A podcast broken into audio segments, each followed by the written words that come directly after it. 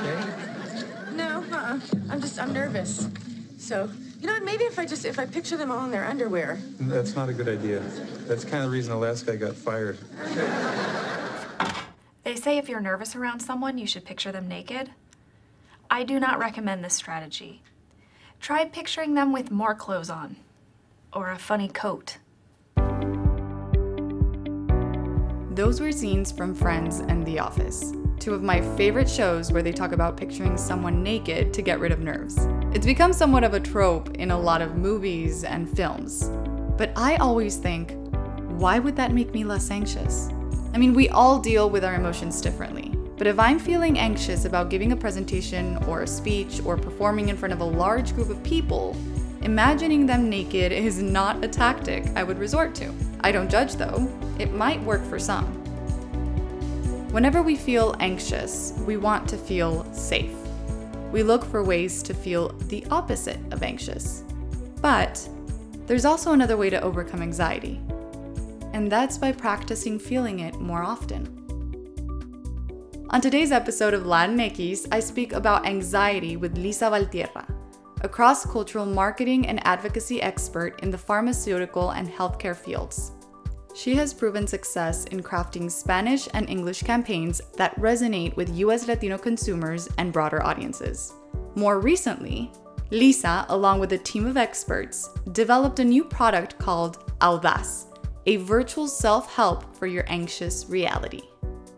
Audaz provides people the skills to better manage anxiety using virtual reality and cognitive behavioral therapy principles, which we'll also talk about on this episode.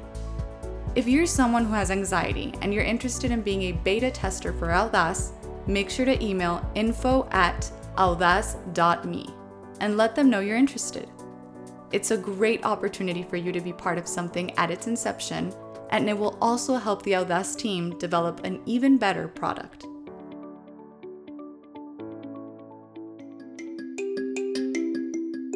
Hola, yo soy Andrea Marquez, and this is Latinx, a show brought to you by La Red Hispana and the Hispanic Communications Network for the new generation of Latinx. This season, we want to focus on empowering you to follow your passion and be smart about chasing your dreams while speaking to Latinx from all over, de diferentes colores y sabores. Thank you for all of your support. Our community keeps growing, so make sure to join Latinx on Instagram and TikTok at Latinx. You can also find out more on our website at wearelatinx.com. I'm a Los Angeles native, born and raised here. My parents were from Mexico City. And I have apparently always been in some interested in healthcare. And part of that was that when I was in high school, I worked at a pharmacy. And not that it occurred to me that I would end up in healthcare, but you know, life has its way of weaving its magic. And when I, um, after college, I went to UCLA, and after college, I started advocating for women and people living with HIV.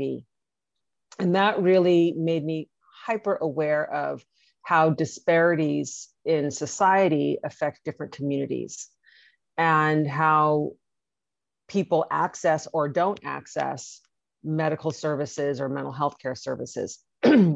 so that led me on this whole path, you know, through the pharmaceutical industry, working uh, in, in, patient advocacy and, you know, helping organizations develop their education programs.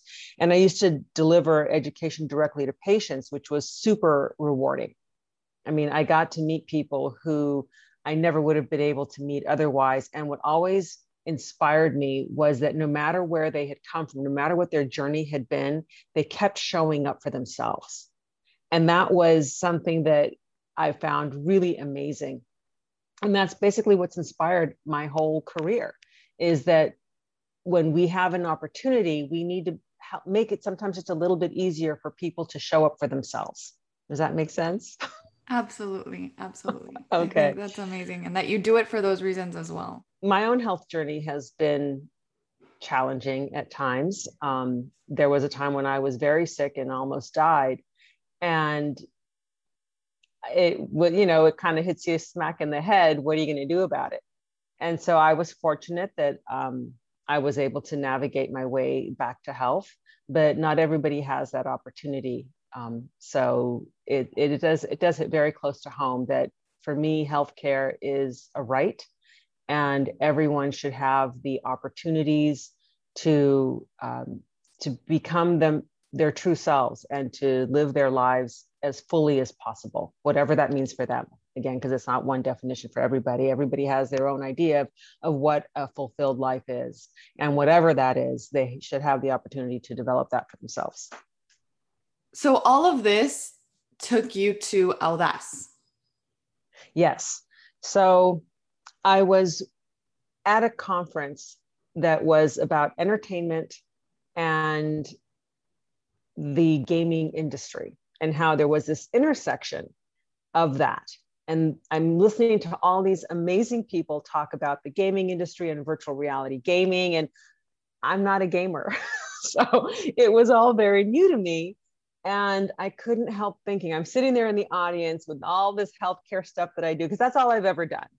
So I'm sitting there thinking, wow, this virtual reality stuff is really cool. And I bet that there are some very uh, cool uses for it outside of entertainment. Not that games are bad, not by any means. I think they're actually pretty fun and can teach a lot of people, and they're actually good for the brain. But I couldn't help thinking, let's, you know, what else is there for this? And I happen to have a very, very, very good friend named Dr. Shanna. And I called her that night because she happens to treat people with severe anxiety disorders. And she and I have known each other for many, many years. And she will tell me of situations that her patients go through. Always HIPAA compliant. She never outs anybody, of course. But she would tell me of the struggles that they have. And I and she also is an expert in cognitive behavioral therapy. And I'll get into the definition of that in a minute. But I called her at the end of the day and I had all my little notes down and I said, Shana, I said, would virtual reality work for what you do? And she's like, oh my God, that's exactly what we need because there aren't enough therapists. There aren't enough hours in the day to treat people who actually need this kind of therapy. So that was the genesis of this idea of marrying virtual reality and cognitive behavioral therapy. Because what cognitive behavioral therapy is meant to do is it's meant to redefine the thought behavior links in people's brains. Because as humans we have thoughts you know all the time. Most of them not worth a whole lot. You know most of them we can just ignore because they're not helpful. I mean that's just the, how the brain is. A lot of noise going on there. And what people with anxiety disorders you know we're talking about disorders right now they can link a thought with a behavior that can be negative, and that's not helpful. So, what CBT, cognitive behavioral therapy for short, does is it teaches people to decouple those pairs and then reinsert healthy behaviors in its place. And it sounds very, very weird, but look at it this way. If I gave you a book on how to ride a bicycle, and let's say you didn't know how to ride a bicycle, you could read that book from cover to cover and by the end of it, you would probably understand what a bicycle is, how it works, how what the physics are about it, um, maybe even how to fix one. But until you actually get on that bike and ride it, you're not going to know how to ride a bike. So the same is with CBT that you have to experience these things in order for your brain to change. It's what happens, it's called creating new neural synapses. And that can only be done by thought and action together. So imagine when somebody says, How do I turn a faucet on? You probably reach your hand out and work as if you're turning that faucet on. like, oh, yeah, I guess you turn right. You turn left to, but you wouldn't know that without doing it. That's what this, this therapy does so that eventually the skills that you learn become automatic and applicable across any situation.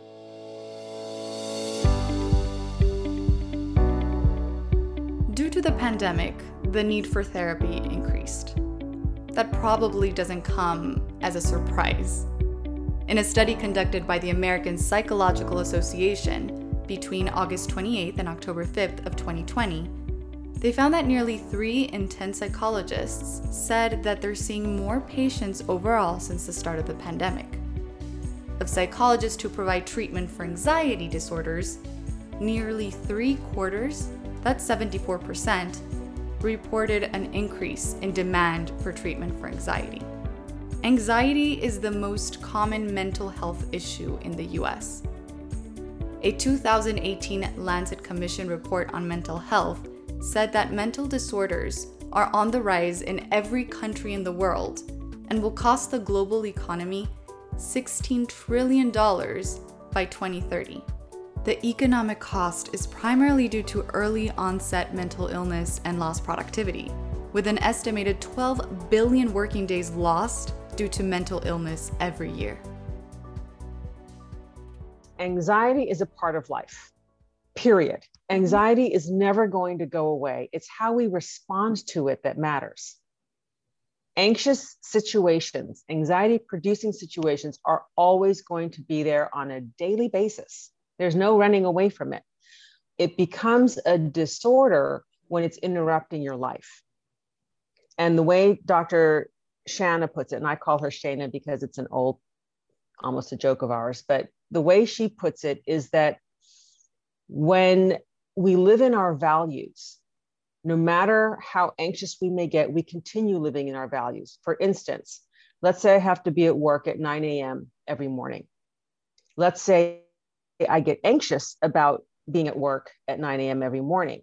Well, if I am not living in my values, I'll make up excuses to show up late. Oh, I got anxious. Oh, I got a headache. Oh, you know, and that's not living in my values if I show up to work at nine and do whatever it takes to get there, regardless of my anxiety, that's living in my values. It's doing what you need to do anyway, despite how you're feeling. The thing about anxiety as well is this it's this word that when people hear it, mm-hmm they they automatically go to this extreme like if you say right. i'm an anxious person or i have anxiety they imagine this like person cocooned in the corner of a room that can't do anything yeah. and is just paralyzed by the fear of whatever right and that's probably a disorder but most people don't have a disorder mm-hmm. they just have anxiety and it can still interrupt their lives it can still keep them from reaching their full potential or for living their dreams because of these fears. And again, these fears are normal, but they don't have to stop you from doing what you want to do. So that's why it's important that people, and I look at it as mostly a, a skills building process. So there are always some people in any strata that will have a disorder, and they really do need a therapist to help them develop skills to manage their anxiety. But the other rest of, you know, the rest of the people, they may experience anxiety and it may be daily and it may pause them from doing what they need to do, or they may act out. They may get angry or they may lash out at their loved ones and or coworkers. That's not okay. It's not may not ra- rise to the level of a disorder, but it's still interrupting them and it can still affect their relationships, not only with themselves, but with other people. And yeah, Lisa, so, can you put us in the world of an ex- like anxiety not not to the point of disorder this extreme mm-hmm. that we all already imagine but mm-hmm. what does a normal person daily life anxiety look like okay so let's say um, let's say social anxiety is probably the most prevalent form of anxiety let me preface this by saying i don't suffer from anxiety i i, I love tall buildings i I'm a little nutty, or as Shana really says, cool. Lisa, you are too normal and it's almost abnormal. but let's say that there's a party that you get invited to. And let's say that your friend who invited you said, it's just going to be a small group. You know most of everybody. I'll meet you there. Okay, fine. You know, no problem. But you get there and suddenly you hear this heavy house music through the door and you're like, oh, that doesn't sound like a small party. And you hear a lot of people chatting, you know, glasses clinking. And suddenly, with somebody with social anxiety, might get very nervous and might become very anxious and think, oh my God, I don't think I can do this. And then they get a text saying that their friend isn't there yet because they went out to go get some, you know, some beer or something for the party. And this person may think, I don't even want to go anymore. I just can't handle this. Well, but you made a commitment to your friend that you'd go. So now there's a choice to make. Do you stick to your agreement or do you run away? And that's the point where we want to help people because living in your values means you go in that door and you meet people you talk to people because that's the right thing to do that's that's the socially appropriate thing to do and it's also not going to hurt you and another way to look at this is that especially our american society we seem to think that any negative emotion is not okay and that is when you think about it that's a little bit a nutty way to think about life because all emotions are, are and should be experienced. As human beings, we have a, a wide spectrum of emotions, and they should all be expected that we're going to be experiencing them and, and having those emotions. So, to try to run away from negative emotions is the absolute worst thing that we can do because the more we lean into those emotions, the sooner they'll dissipate just like when you're happy, it doesn't last forever. Or if you're giggling, it doesn't last forever. You giggle and then, okay, it goes away. Right? Same thing with a negative So, what we want people to do is to feel it fully. So, when I met Shana a gazillion years ago, she and I would be talking at the time, she was still a social worker. And I was going through some tough times and I wasn't seeing her professionally, but she and I would talk as friends. And she would say things like, Lisa, when you're sad, you feel it all the way. If you feel like crying, you cry. If you feel like laughing, you laugh. If you are angry or annoyed, you express that. And that's what we need people to do. Running away from negative feelings is never the solution. If you're upset, feel it, feel it all the way, go all the way. And you'd be surprised at how much more quickly that feeling will will come down. It may not take away the sorrow or the source of sorrow, but you'll be able to manage it and learn from it and grow from it. And those are the kinds of skills that we need people to develop because I think in our society, we have been teaching people that any negative emotion is bad. And oh no, we don't want to have that. You know, parents are, oh, I don't want my kid to get a scraped knee. Well, you know, sometimes I teach them about gravity. If they're climbing a tree and they fall, hopefully safely. But I mean, I don't want kids to fall out of trees, but we need to be a little more risk taking and be able to experience what it is to fail. You know, we have stories of a lot of, of parents who will call a teacher saying, Why did my kid get a B? I want that to be an A. Well, no, maybe that's how the child should learn how to either study more or maybe they just didn't get something, and that's okay. So it's this running away from negative feelings that really needs to be stopped. We really need to be embracing our full spectrum of emotional abilities because that's how we actually evolve into more full human beings, because that also teaches us empathy and compassion.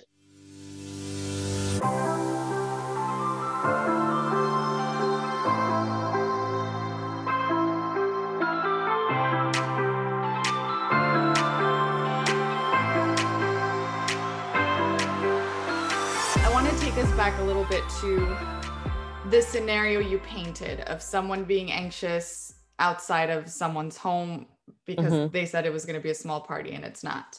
Mm-hmm. Um, I, as a person who I think I, there's this term I've heard of like a high functioning anxious person. Mm-hmm. functioning is that anxious? Yeah. Yeah. Yeah. High, highly functioning. Mm-hmm. Yeah. Um, I think I'm somewhere in that territory because I I have a lot of social anxiety and yet mm-hmm. I work a lot to overcome it because mm-hmm. of the, these dreams I have for myself as a person and and they all involve having to deal with humans and and going to places and talking to right. people. So like and I talking to away. people, yikes, and people you don't always know. exactly, exactly. So it, it's a battle that I've had since I can remember, and mm-hmm. Um, and it goes a little bit against my personality because I think people would always not understand me because they're like, what do you mean you're an introvert? You, you, you know how to like, te, des- te desenvuelves muy bien, you know, all right. these. Right. Te portas muy bien. No, no supiera. Yeah, yeah. Exactly. I get it. And that's the thing is that people, again, like you said earlier, they have this idea that somebody with anxiety is like curled up in the corner in a ball, like weeping and when they're face to the wall or something like that. That's not it at all. Yeah. Is that the truth is that people who experience anxiety on a regular basis or, or who are who would consider themselves anxious people usually are highly functioning.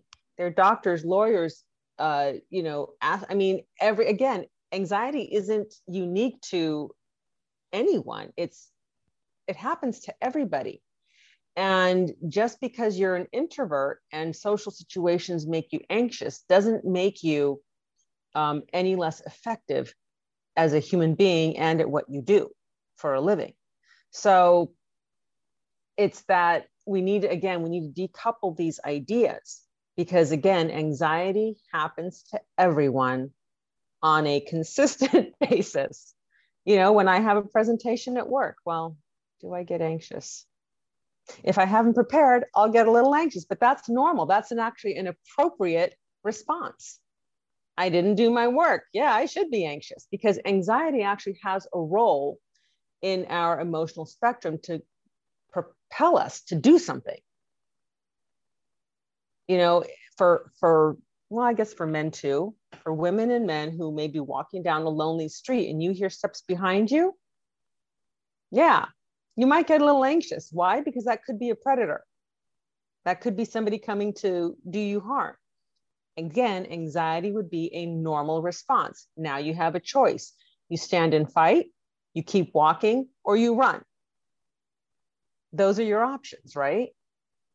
But again, that's a normal response. So anxiety has a place in our evolutionary uh, uh, development as well as our current day situations where it is useful. I have a theory, and I haven't talked to any cultural anthropologists about this yet, but I have a feeling that for people for whom anxiety is hardwired into the brain, because anxiety can be learned or it can be kind of part of somebody's makeup. But I have a feeling that it served a very uh, important function early on. So imagine you are living in caves and there are saber-toothed tigers around the anxious person would probably have been the one who stayed up all night at the mouth of the cave to make sure that there was no saber-toothed tiger coming in to eat your family. A very useful skill, right? And a very useful mindset to have. Well, we don't have saber-toothed tigers anymore. But again, for some people, I think anxiety is hardwired. For those people, it can become a disorder, and there are medications for that, and they absolutely may need them to reduce, you know, to manage their symptoms. But for many other people, and the kind of anxiety that we want to address in Audaz is it can be learned. So maybe there were influential people in somebody's life, especially at a younger age, um, that told them, "Oh, don't you know, don't ever go swimming or something like that." I'm making that up, but again, they can be learned because of, of social influence, and so they learned to connect a thought like um, and I'm going to use something that's a little bit silly, but I think you can understand. Let's say you suddenly have an anxiety of crossing a busy street in the city. Now, again, it's good to be aware because you can get run over by a car, and that happens all the time to people. But you still got to get to the other side of the street. So letting it stop you is not the, is not a good plan just because you're afraid of getting hit by a car. The right thing to do is a wait for the walk sign and look both ways, make sure nobody's going to be running the red light to come hit you.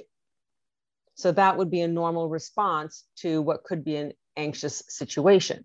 But you still have to cross the street because if we all stopped what we were doing because we had these thoughts that, oh my God, I could get hit by a car, we'd never leave our houses. And that would not be good. So there are ways to decouple those thoughts that we can again continue living in our values because you still got to cross the street you still have to show up for work. You still have to be there for your family. You still have to pay your bills all that stuff that can be anxious producing situations. And i feel like we've all been well i don't know. I, I like to selfishly be like we've all been in that situation where we don't want to yes. i've been in the situation. I just wait in the in the car until my friend gets there. I am that person. I rather do that than go inside and like pretend you know i and yeah. i've done this many times where i get invited by to these parties and my friends friends already know that i'm probably either one not going to show up because it's a, a social situation or Mhm. two they basically have to hold my hand until i feel comfortable enough to be like let alone in the Right. situation So now, now let's take the situation.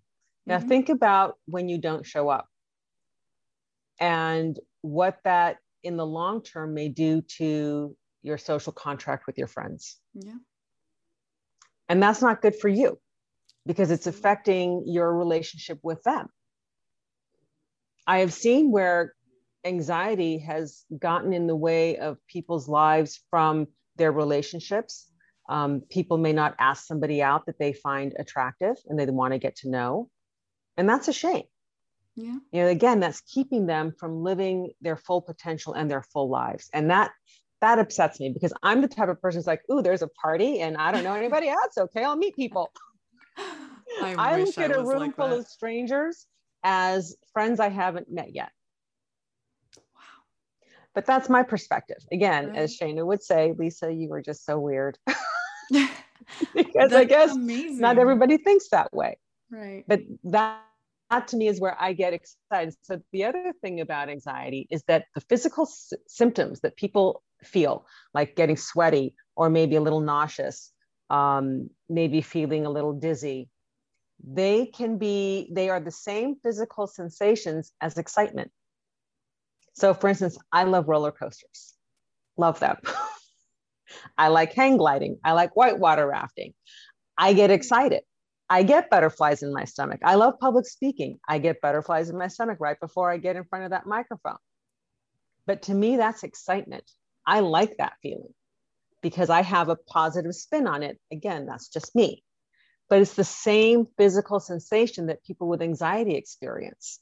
So again, I've learned to couple that thought of going on a roller coaster with joy and excitement where somebody who is anxious about it will approach it with a feeling of dread. right Same physical sensations, different connotation. and how does Audaz address this So, what we do is we'll be taking people through a virtual anxious producing situation. that sounds The- the- great Yeah, you're like, sign me up. Ugh. um, the thing is, is that again, with cognitive behavioral therapy, you have to experience things in order to change the way you think about them. So, as we take people through ever increasing levels of anxiety, we're checking in, of course, but we're also showing people that you've got this. This should not stop you from doing what you need to do. You need to walk through that door. How are you going to get rewarded? How are you going to meet m- new people? If you're single, maybe you're going to meet the love of your life at this thing. You don't know. Or if you're, you know, or maybe somebody will offer you a great job because you met them at a party. I mean, the the possibilities are endless, but you'll never know until you walk through that door. So with Audaz, we start at a very low level of an anxiety producing situation. And with each chapter, people will experience greater levels of anxiety because they'll need to understand, we'll be teaching them that just experiencing it and your your anxiety could go to an 8 out of 10 but you sit there long enough and it'll start to come down on its own. Just like when you're laughing at an 8 out of 10 you can't laugh forever. It'll start to come down and you'll get over it. So it's really being patient with yourself and knowing that the world will not come crumbling down. And if it does then you were right. And then you get over that because everything that goes up must come down and vice versa. Exactly. Everything that goes up must come down. I was um, a little story here. I was Mhm. hang gliding in Rio one year. I was there for a conference, and a bunch of colleagues and I decided that this would be a fun thing to do. And the idea of jumping off of a perfectly stable cliff with nobody forcing you off of it is really counter to our sense of survival, right? But it looked like too much fun for me to pass up.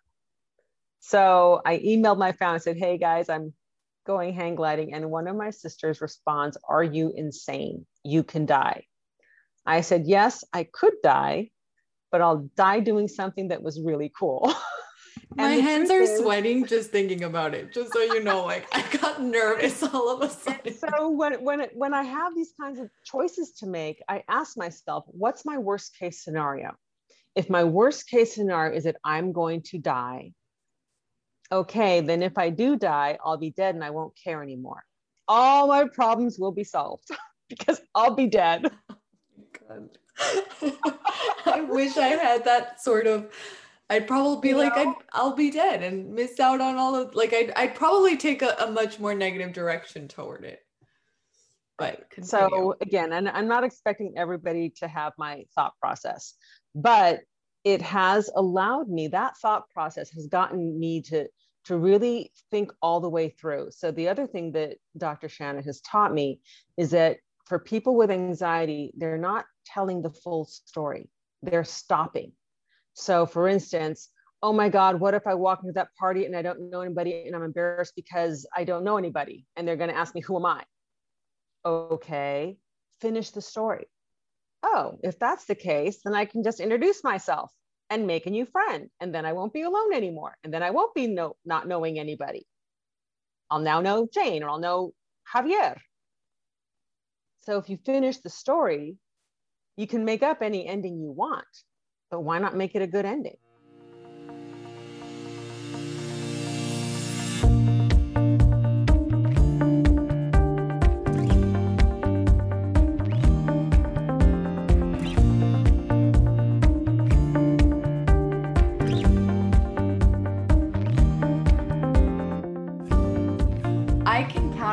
Count on my hand and I remember them. I re- like that's how nervous I would get. I remember the times when something like because that's happened to me so many times. I get invited to something and they're Mhm. like, it's gonna be a little small get together and it's this full blown party. And I'm like, why?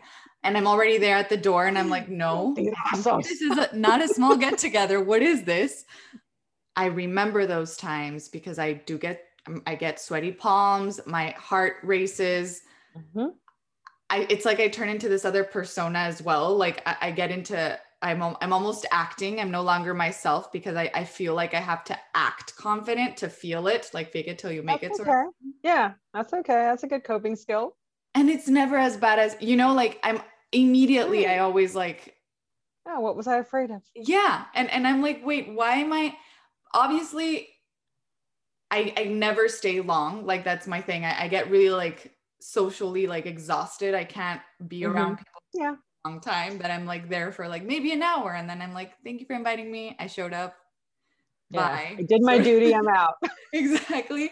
But it's never as bad as I imagine it. For some reason, I always imagine this like worst case scenario before walking in the door that everyone's going to turn around and look at me at the same time and going to be like, who is this weird go- girl that just walked in kind of thing. That's never happened to me Yeah. before. Right. Like, So interesting that you just described yourself as weird. So here's my theory on that. I think we all think we're weird, and we are. We're all oddballs. There is no thing, no such thing as normal. Okay, so the sooner we, I used, my brother and I used to talk about this all the time. I've learned to embrace my oddities, and feel free to steal that phrase. Embracing my oddities has allowed me to not care about whether somebody thinks I'm weird or not. Because, yeah, I am kind of weird. I'll go hang gliding in a foreign country.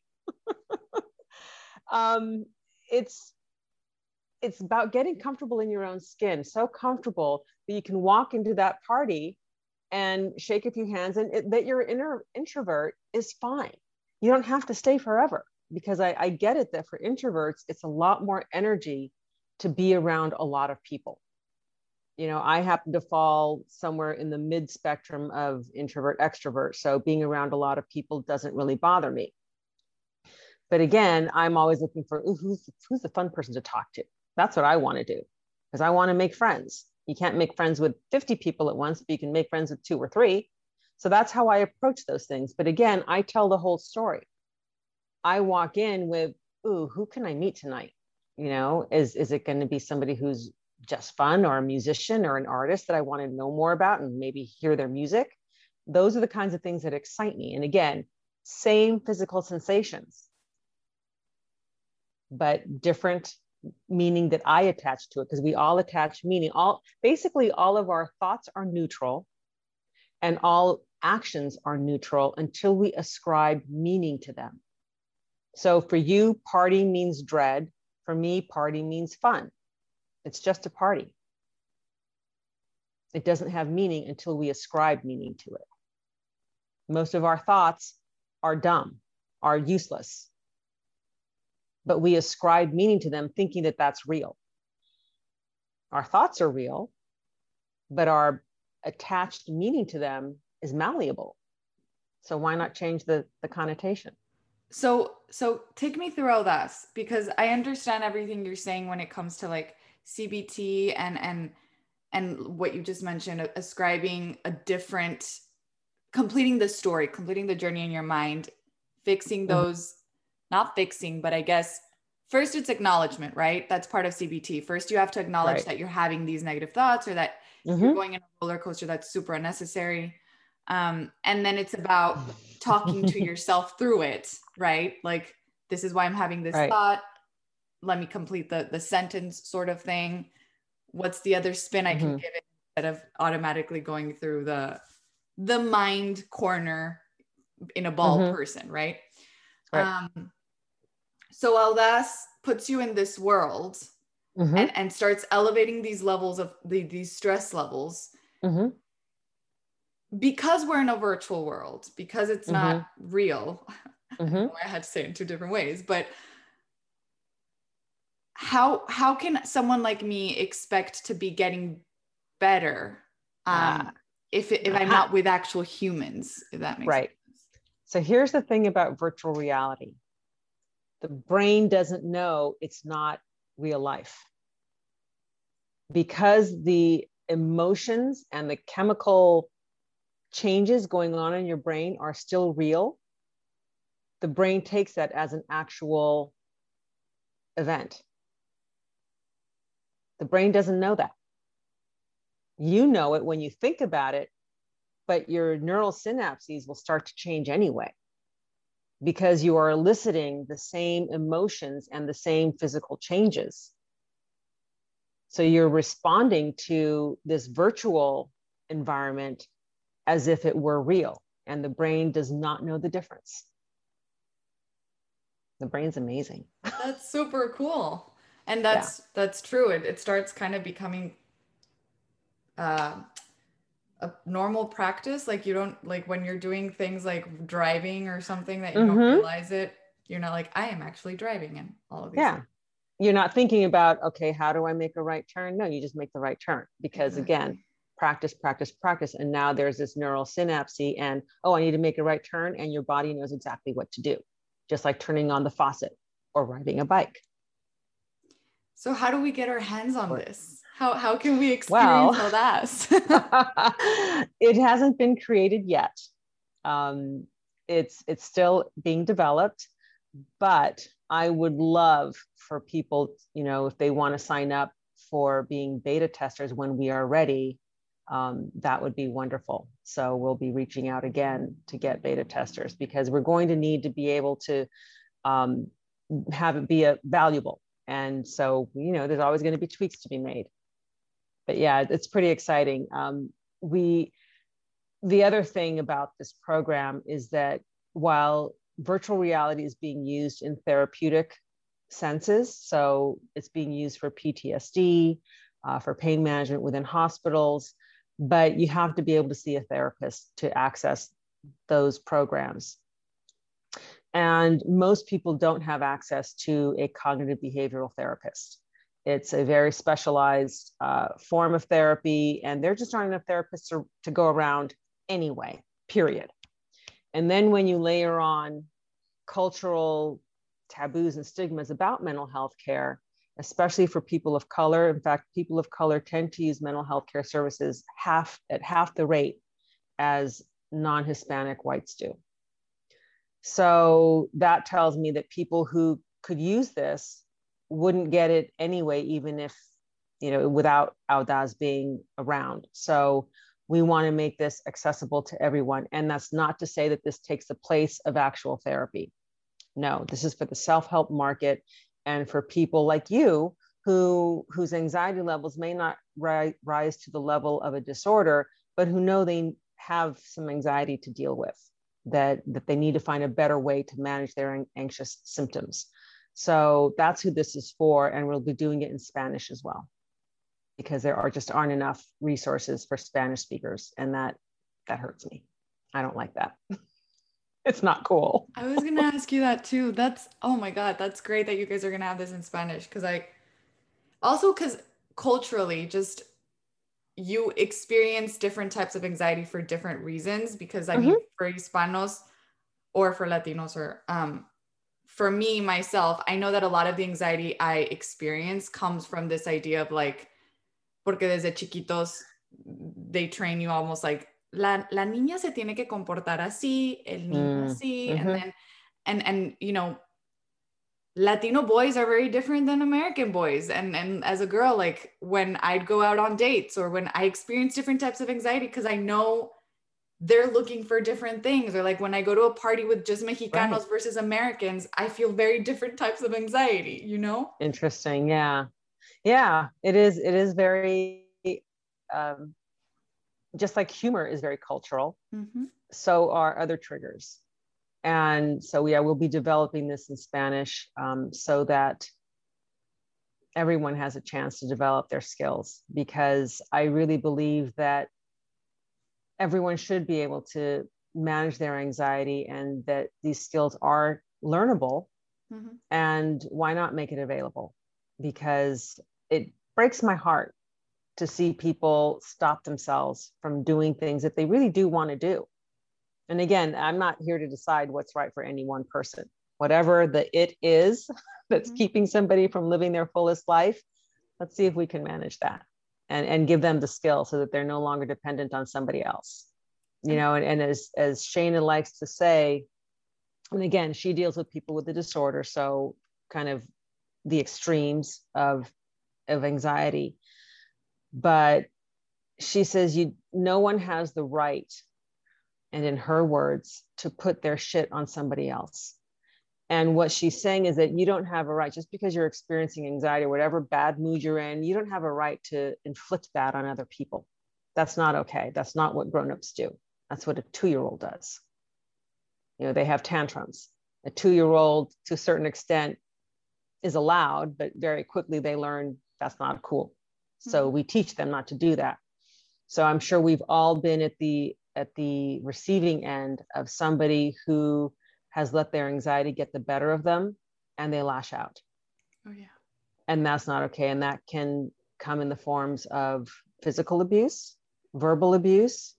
Um, and again, those are, that's never okay. So giving people the skills that they can clamp it down, even if they are experiencing anxiety, keep it to yourself, folks. and move on you know keep calm and carry on because that's how we keep moving forward and that's how we live in our values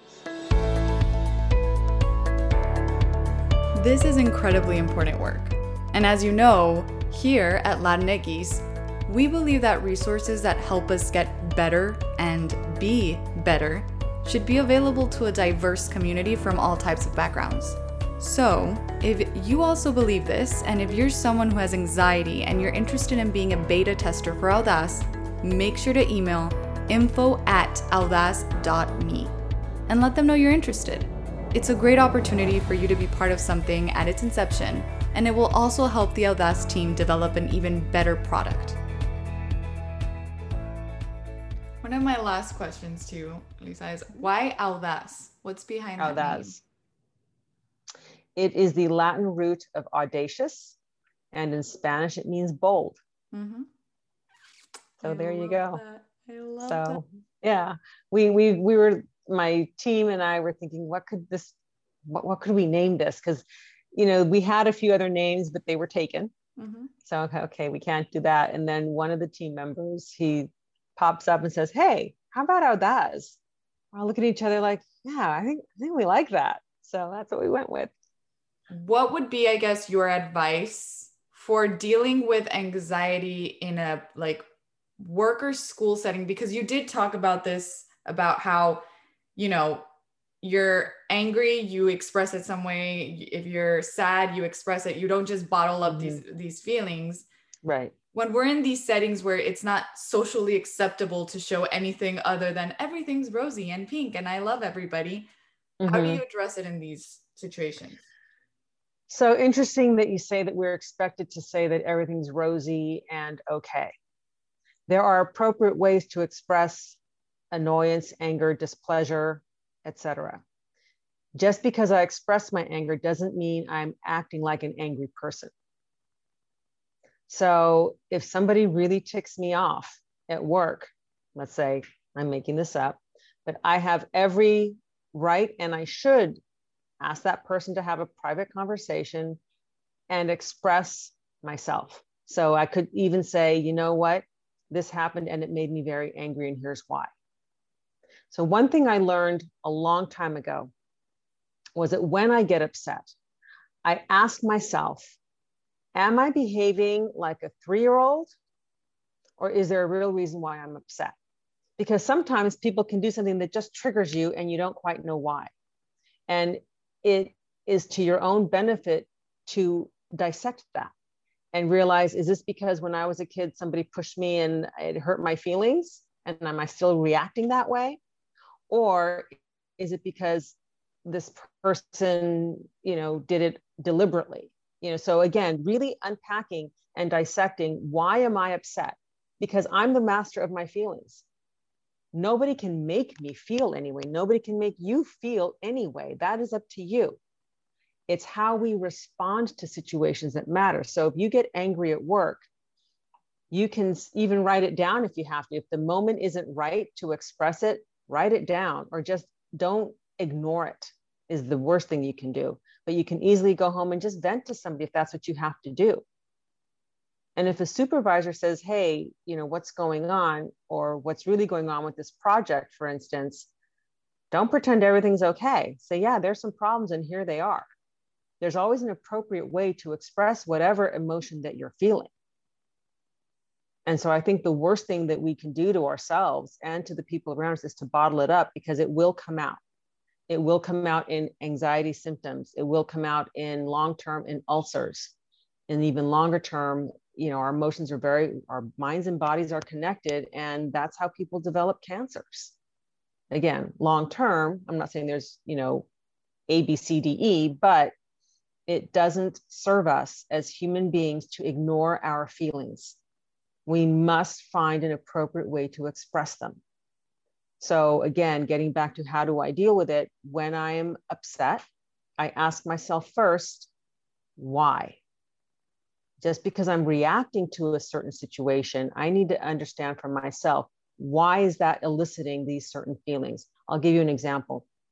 Years ago, I had I usually am traveling over my birthday. It just seems to be the season. And I was away for my birthday. And the morning of it, my boyfriend called me, and wished me happy birthday. I'm like, great, he should. That's exactly what he should be doing. I got home a day later and I was hoping for birthday cake, birthday cupcake, glass of champagne poured for me, a nice dinner, something. And I got nothing. And I was really upset. And I thought, God, am I behaving like a three year old or what's going on? So I let a few days go by and I was thinking about it and I talked to a few friends. I said, I'm really hurt and I don't know if I if I'm again behaving like a three year old or if I have a legitimate reason to be hurt. And what should I do about this? And they're like, no, I'd be upset too. So I'm like, okay. And after a few days, it still hurt. That was my other clue that it was an issue that I needed to deal with. So I talked to my boyfriend. I wasn't angry. I just said, this really hurt me. And he bowed his head and he's like, I am so sorry. He goes, as your boyfriend, that that's the least I can do. I'm like, yeah, that's the least you can do. He never missed my birthday again or ignored it again. But again, it took my really understanding why am I feeling this way? So that I didn't lash out in anger, but I was able to approach the situation with thoughtfulness and respect for the other person as well, because I knew that he never meant to hurt me. He just, you know, screwed up, and we all do. Does that answer your question? I know it's a long answer, but I, I want to make sure that people don't assume that because we're expected, especially as women, that we should be happy all the time or we should be mm-hmm. smiling all the time. No. Mm-mm. Next time somebody tells you to smile, tell them to smile. it's we don't get yeah, we're, we're not here for other people's enjoyment or to please them or to present a pretty face to them because that's what they want to see. That is not our reason to be here, whether it's work or social or walking down the street. Not okay. So we have to be able to stand in our own skin and fully experience what we experience and express that appropriately, whether it's anger, joy, sorrow, surprise, astonishment, whatever it is. You have every right to express it. I've been in that situation for sure, or like similar ones where I'm like, yeah. you create a, a very basic expectation. It's not like you're you were expecting like ponies and a house, unicorns. And, yeah, like something super, just the basic expectation, and and it's yeah. not met, and you start questioning, and it builds up unnecessarily when you could have just addressed it. Yeah, and I think as women, we are taught from a very young age to kind of be nice, be mm-hmm. nice, be nice. Ugh. Yep. I don't have to be nice. Yep. And I don't think I am necessarily a nice person. In fact, if you look up the etymology of the word nice, it's not nice. so, but we can be compassionate, passionate, energetic, thoughtful, understanding, intelligent, brilliant, funny. We can be all of those things but we don't have to be nice because being nice really is other people's um, expectation that we don't cause any waves. And that's not what we're, again, we're not here just to maintain status quo. We are here to live our lives as human beings, regardless of our gender. And to be denied that, that's when we start saying, oh, you can't express anger at work. Excuse me? If something really happened, if I'll give you another example years ago, I was relatively fresh out of college and I was working at this company. And I was talking to two team members through this window in a wall. They were on the other side, and I was explaining what I needed from them. And this young colleague comes up and runs his finger up my neck. I went from zero to 100 on the anger scale in a nanosecond. And I turned to him and I said loudly, don't ever touch me again or I will break your arm. And he started laughing. And I said, I don't know why you think this is funny. I'm not joking. Touch me again and I will break your arm. And he says, What did I do? I said, You you violated my personal space and I don't like it. I didn't invite it and I don't like it. In fact, don't touch any other person in this office without her consent. And then the guys on the other side of that window kind of go, dude, she just got married. I said, and I turned to them and I said, what does my marital status have to do with it? I said, if I don't want my husband to touch me, he doesn't touch me. I said, I am owner of all of this, all five feet of it. It's mine. And nobody can touch me without my consent ever. So that was a perfect example of being angry at work, expressing it immediately. And guess what? the guy never came near me again, nor did anybody else. They were all kind of afraid of me, but I'm like, good, be afraid. Because if you end up with a broken arm, everyone will know why.